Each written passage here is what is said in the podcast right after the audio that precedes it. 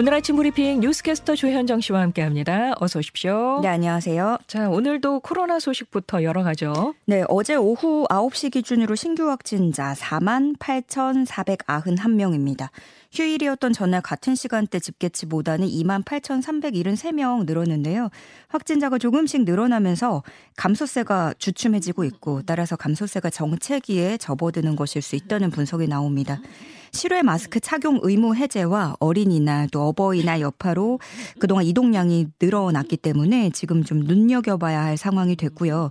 특히 실외 노마스크는 도입 전부터 의료계에서는 유행 확산에 영향을 줄 수 있다는 지적이 꾸준히 제기되어 왔기 때문에 따라서 이번 주에 신규 확진 추세가 앞으로 실외 노마스크 논쟁의 방향성을 잡는 갈림길이 될 수 있을 전망입니다. 네, 거리두기 해제 효과로 고용보험 가입자가 크게 늘었다면서요? 네, 고용노동 노동부가 발표한 4월 노동시장 동향입니다. 지난달 말 기준 고용보험 상시가입자가 1,475만 3천여 명을 기록하면서 지난해 같은 기간 대비 55만 6천여 명 늘었다고 밝혔습니다.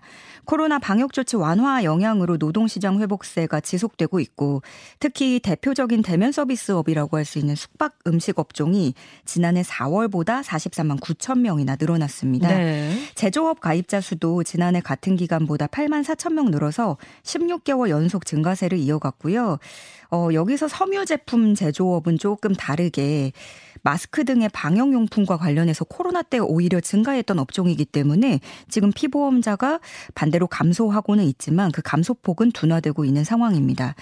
이렇게 서비스업이나 숙박업, 제조업 등은 가입자를 늘고 있는데 반면에 택시 등을 중심으로 한 육상운송업 감소가 지속되고 있고 그래서 체감 여건은 여전히 어려운 상황입니다. 전 업종에서 앞으로는 고용보험 가입자가 좀 고루고루 네. 늘어날 수 있겠죠. 좀 활기를 띄었으면 좋겠다는 바람이고 어쨌든 고용보험 가입자가 크게 늘고 있다고 하니까 음. 좀 반가운 소식이 라는 생각이 들고요. 그런데 밖으로 나가려고 하니까 이제는 물가가 껑충 뛰었어요. 아, 네.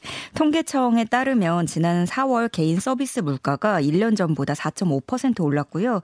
이는 2009년 1월 이후 13년 3개월 만에 가장 높은 상승률입니다. 세부적으로 보면은 아마도 예상을 하실 것 같은데 외식이 6.6%로 가파르게 올랐습니다. 어, 그런데 먹거리 물가보다 더 많이 오른 것들도 많습니다. 단체 여행비가 20% 올랐고요. 대리운전비 13%, 보험 서비스료가 10%로 큰 폭으로 올랐고 뭐 세차료도 8%, 영화 관람료 8% 이렇게 오르면서 외식 물가 상승률을 크게 뛰어넘었습니다. 네. 여러 가지 이유가 있겠죠. 원재료 값이 올랐고 또 거리두기를 해제하고 소비 심리가 회복되면서 발생한 결과라고 할 수 있는데 통계청은 확산 추이 등을 봤을 때 당분간은 이런 인상 흐름이 계속될 것으로 전망하고 있습니다. 네. 요즘에 소비 심리가 크게 늘었기 때문에 이번에도 연휴 기간 기간 동안에 한 내비게이션 회사 이용자도 크게 늘었다고 하더라고요. 어. 그만큼 좀 밖으로 나가시는 것 같고 코로나로 직격탄을 맞았던 서비스업 부문의 소비 회복은 반가운 일이지만 이게 물가 측면에서는 수요 쪽에 압력으로 작용해서 물가 오름세를 더 가파르게 할 수 있다 이런 우려도 음. 나오고 있습니다. 자, 오늘은 대통령 취임식이 열리는 날입니다. 서울에서는 여의도 교통을 전면 통제하게 되는데요. 매우 혼잡할 것으로 예상이 되죠. 네. 오늘 대통령 취임식에는 약 4만여 명이 참석할 것으로 알려졌습니다. 이미 새벽 1시부터 통제가 시작이 됐고요. 오후 1시까지 이어집니다. 국회대로 의원회관 앞에서 서강대교 남단 0.9km 구간, 여의서로 의원회관 앞에서 국회 뒷길을 지나서 서강대교 남단까지 1.6km 구간, 그리고 의사당 예 상대로 국회 정문 앞에서 여의도 지하차도를 지나 여의도역 구간까지 이렇게 0.9km가 양방향 전차로 모두 통제가 됩니다. 네. 이 구간을 지나는 18개 버스 노선은 여의서로 또는 여의나루 방향으로 우회 운행하게 됩니다. 취임식 행사가 끝난 뒤에는 대통령이 집무실로 이동을 하고 외국 경출사, 경축사절단의 이동 등이 있어서 부분적으로 여의도를 포함한 서울 도심의 주요 도로도 통제될 예정이고요. 지하철을 이용하실 분들은 5호선 여의도역과 여의나루역이 혼잡할 것으로 예상이 됩니다. 또 국회의사당역은 9호선이죠. 국회의사당역은 오전 11시 30분부터 12시 30분까지 무정차 통과를 음, 하는데요. 네. 오전 11시 30분까지는 1번, 6번 출입문이 봉쇄가 되고 11시 30분부터 1시간 동안은 6개 출입구가 전면 봉쇄됩니다. 네. 일대를 이용하실 분들은 참고를 해 주셔야겠고요. 이 취임식이 열린 여의도 국회의사당을 포 함한 서울시 전체에 음. 최고 수준의 경계 태세를 유지하게 됩니다. 예, 봉쇄되는 데도 많고 뭐 무정차도 많고 극심한 혼잡이 예상되는 만큼 차량 운행은 좀 자제하고 부득이 차량을 이용하신다면 통제 구간을 좀 살펴서 네. 우회를 하시는 방법을 취하셔야겠네요. 어, 그리고 오늘부터 대통령의 출퇴근도 시작이 되는 거죠. 아, 네, 그렇습니다. 이게 처음으로 대통령이 집무실로 출퇴근을 하다 보니까 뭐 그동안 우려도 상당히 많았는데요. 경찰은 이러한 지적에 따라서 시뮬레이션을 세 번 시행했다라고 말을 하면서 과도한 불편으로는 판단되지 않는다라고 전했습니다. 경찰 측 설명에 따르면 교통신호는 다 연동이 돼 있기 때문에 한 군데를 통제하면 여러 군데 영향을 미치게 되는데 그런 것들을 다 고려해서 음, 통제 방법을 조정하고 시민 불편을 최소화하겠다는 설명입니다. 네. 그러면서도 다만 일반 시간대에 비해서 출퇴근 시간대 체감하는 시민 불편이 더 클 수 있기 때문에 완화 방안을 고민하겠다고 덧붙였고요. 당선인 출퇴근 동선에는 앞으로 경찰 병력이 매일 경호를 담당하게 되고 이동 동선 노출을 막기 위해서 해당 지점 교통량 변화 등은 공개하지 않았습니다. 네. 자, 러시아가 우크라이나를 침공한 지 70여 일이 지났습니다. 어, 제2차 세계대전 승전 기념일, 이른바 전승절 77주년을 맞아서 러시아의 푸틴 대통령이 어떤 메시지를 내놓을지 전 세계가 촉각을 곤두 세웠는데요. 네. 어떤 얘기가 나왔습니까? 어, 이 러시아가 1945년에 2차 세계대전 당시에 나치 독일로부터 항복을 받아낸 승전 기념일이 5월 9일인데요. 이때 모스크바에서는 매년 전승을 기념하는 열병식을 열기도 했기 때문에 이게 러시아로서는 상징적이고 기념비적인 날인 거죠. 그래서 네. 이번에 푸틴이 어떠한 선전 가치를 내세워서 무언가 폭탄 선언을 하게 될지 전 세계 이목이 쏠렸었습니다. 그 중에서는 어쩌면 종전 선언을 할 수도 있다라는 관측도 다수 나왔지만 결국에 푸틴은 종전 선언은 끝내 하지 않았고요. 네. 대신에 우크라 침공의 책임을 서방 국가들에게 돌리면서 좀 자기 방어에 급급한 모습이었습니다. 그러니까 당위성을 좀 내세우면서 그렇습니다. 예, 자기 정당성을 가져가는 그런 연설이었군요. 네, 정당성을 자꾸 강조를 했는데요. 푸틴은 나토는 크림반도를 포함한 우리 러시아 영토에 대한 침공을 준비하고 있었고 이에 대한 대응으로 우크라이나에 대한 특별 군사 작전을 진행한 것이다라고 주장을 했습니다. 그러면서 서방 세계가 러시아가 무엇을 말하고자 하는지 전혀 들으려 하지 않았고 우크라이나 내부의 신나치 세력을 제거할 것이다. 음. 이렇게 우크라 전쟁의 정당성에 대해서 재차 강조를 하기만 했습니다. 네, 네. 종전 선언을 할 수도 있다는 관 측과 더불어서 확 역전이 될 수도 있다 네. 이런 관측도 있었는데 네. 외신에 따르면 전승절 당일에 러시아가 우크라이나 남부 요 중지 오데사에 미사일 공격을 이어갔다고도 전해지네요. 예, 러시아군은 연일 이 오데사에 대한 공습 수위를 높이고 있습니다. 또 우크라이나 당국은 루안스크 지역에서도 지난 24시간 동안 민간인 3명 사망했다고 전했고요. 북동부 히르키우에서도 민간인 3명이 죽고 4명이 다친 것으로 전해졌습니다. 또 러시아군이 점령 중인 자포리자 지역 지역에서는 현지 주민들이 이 전승절 기념 행사에 참석 하도록 강요받고 있었다고 AP가 전하기도 했습니다. 네. 한편 우크라이나전을 핑계로 일본이 움직이고 있다는 소식입니다. 안보 정책을 변경하려는 움직임을 보인다고요? 네, 일본 정부의 국가 안보 전략 개정이 올해 말에 예정이 돼 있습니다. 그런 가운데 일본 자민당이 정부의 타격 능력을 확대하자고 공식 제안했습니다. A4 용지 16쪽 분량의 이 제원서를 보면은요. 중국의 급격한 군, 군비 확장, 북한의 미사일 능력 향상, 러시아의 우크라이나 침공 등의 상황에서 일본이 방위력을 증강해야 한다. 이런 내용이 들어 있는데요.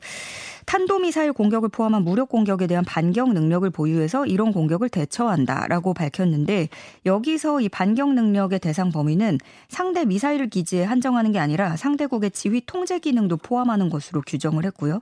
그리고 또 한 가지 주목할 부분은 방위비를 증액해야 한다고 주장한 부분입니다. 네. 일본은 계속해서 좀 끊임없이 전쟁 가능한 나라로 군대를 보유하는 나라로 가고자 시도를 하고 있잖아요. 그런 네. 일본이 올해 말에 안보 전략 개정안을 어떻게 내놓을지 또 여기서 이어지는 개헌 투표는 어떻게 될지에 대해서도 지켜봐야 될 시점이 됐습니다. 네. 한 인터넷 쇼핑몰이 같은 상품을 소비자마다 다른 가격에 음. 팔고 있다고 해서 논란이 일고 있다고 합니다. 이게 무슨 일입니까? 어, 빠른 배송으로 유명한 인터넷 쇼핑몰 C 업체입니다. 근데 같은 상품 링크를 보내도 누군가한테는 더 저렴하고 또 다른 사람한테는 더 비싸게 뜨는 겁니다. 저한테 만 원이 뜨는 건데 우리 아나운서님한테 5천 원으로 뜨는 거죠. 똑같은 상품의 링크인데요. 감사하네요.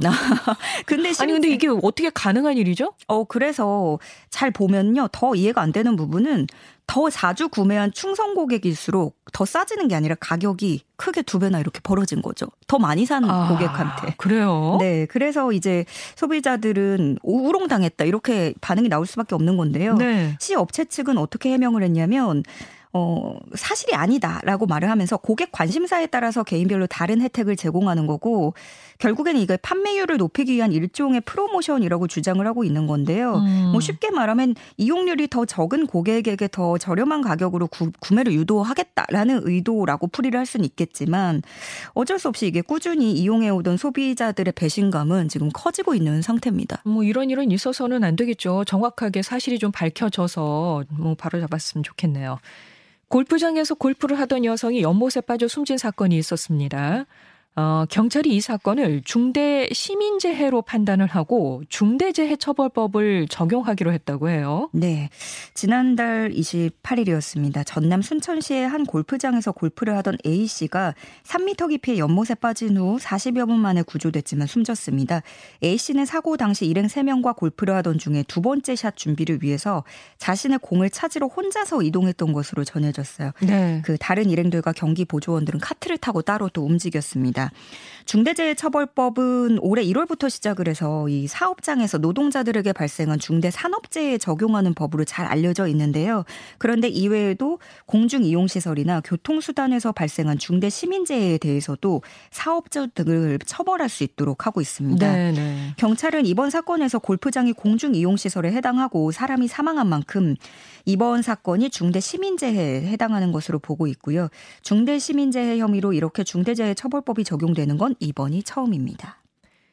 제주에서는 시민들이 비가 오지 않아도 우산을 들고 다니는 일이 벌어지고 있다고 하던데 무슨 일입니까? 어, 바로 마을 곳곳을 누비며 주민들을 위협하는 들개 때문입니다. 어. 중산간 지역에서는요, 들개들이 풀숲을 휘젓고 다니고 있는 상황이라서 어, 뭐 소나 말처럼 덩치가 큰 동물까지도 공격을 하고 있다고 해요.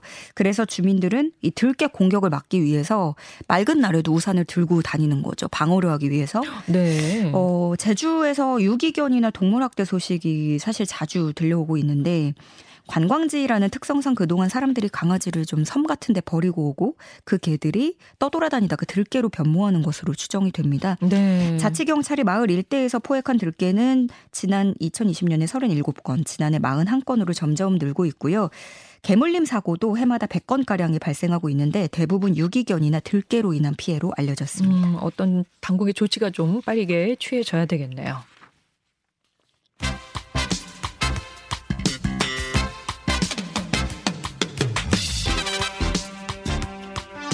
스포츠 뉴스 전해드립니다. 굿모닝 스포츠. 한국 펜싱 남녀 사브르 대표팀이 월드컵 단체전에서 금메달을 수확했다는 기쁜 소식이 들어와 있습니다. 네, 지난 베이징 올림픽에서도 활약한 남자 팀이죠. 오상욱, 김정환, 구본길, 김준호로 구성된 사브르 대표팀 헝가리를 45대 32로 물리치고 우승했습니다. 네. 특히 오상욱 선수는 개인 세계 랭킹도 1위거든요. 이번에도 개인전에서 우승을 하면서 대회 2관왕을 차지했고 김정환 선수는 동메달을 거머쥐었습니다.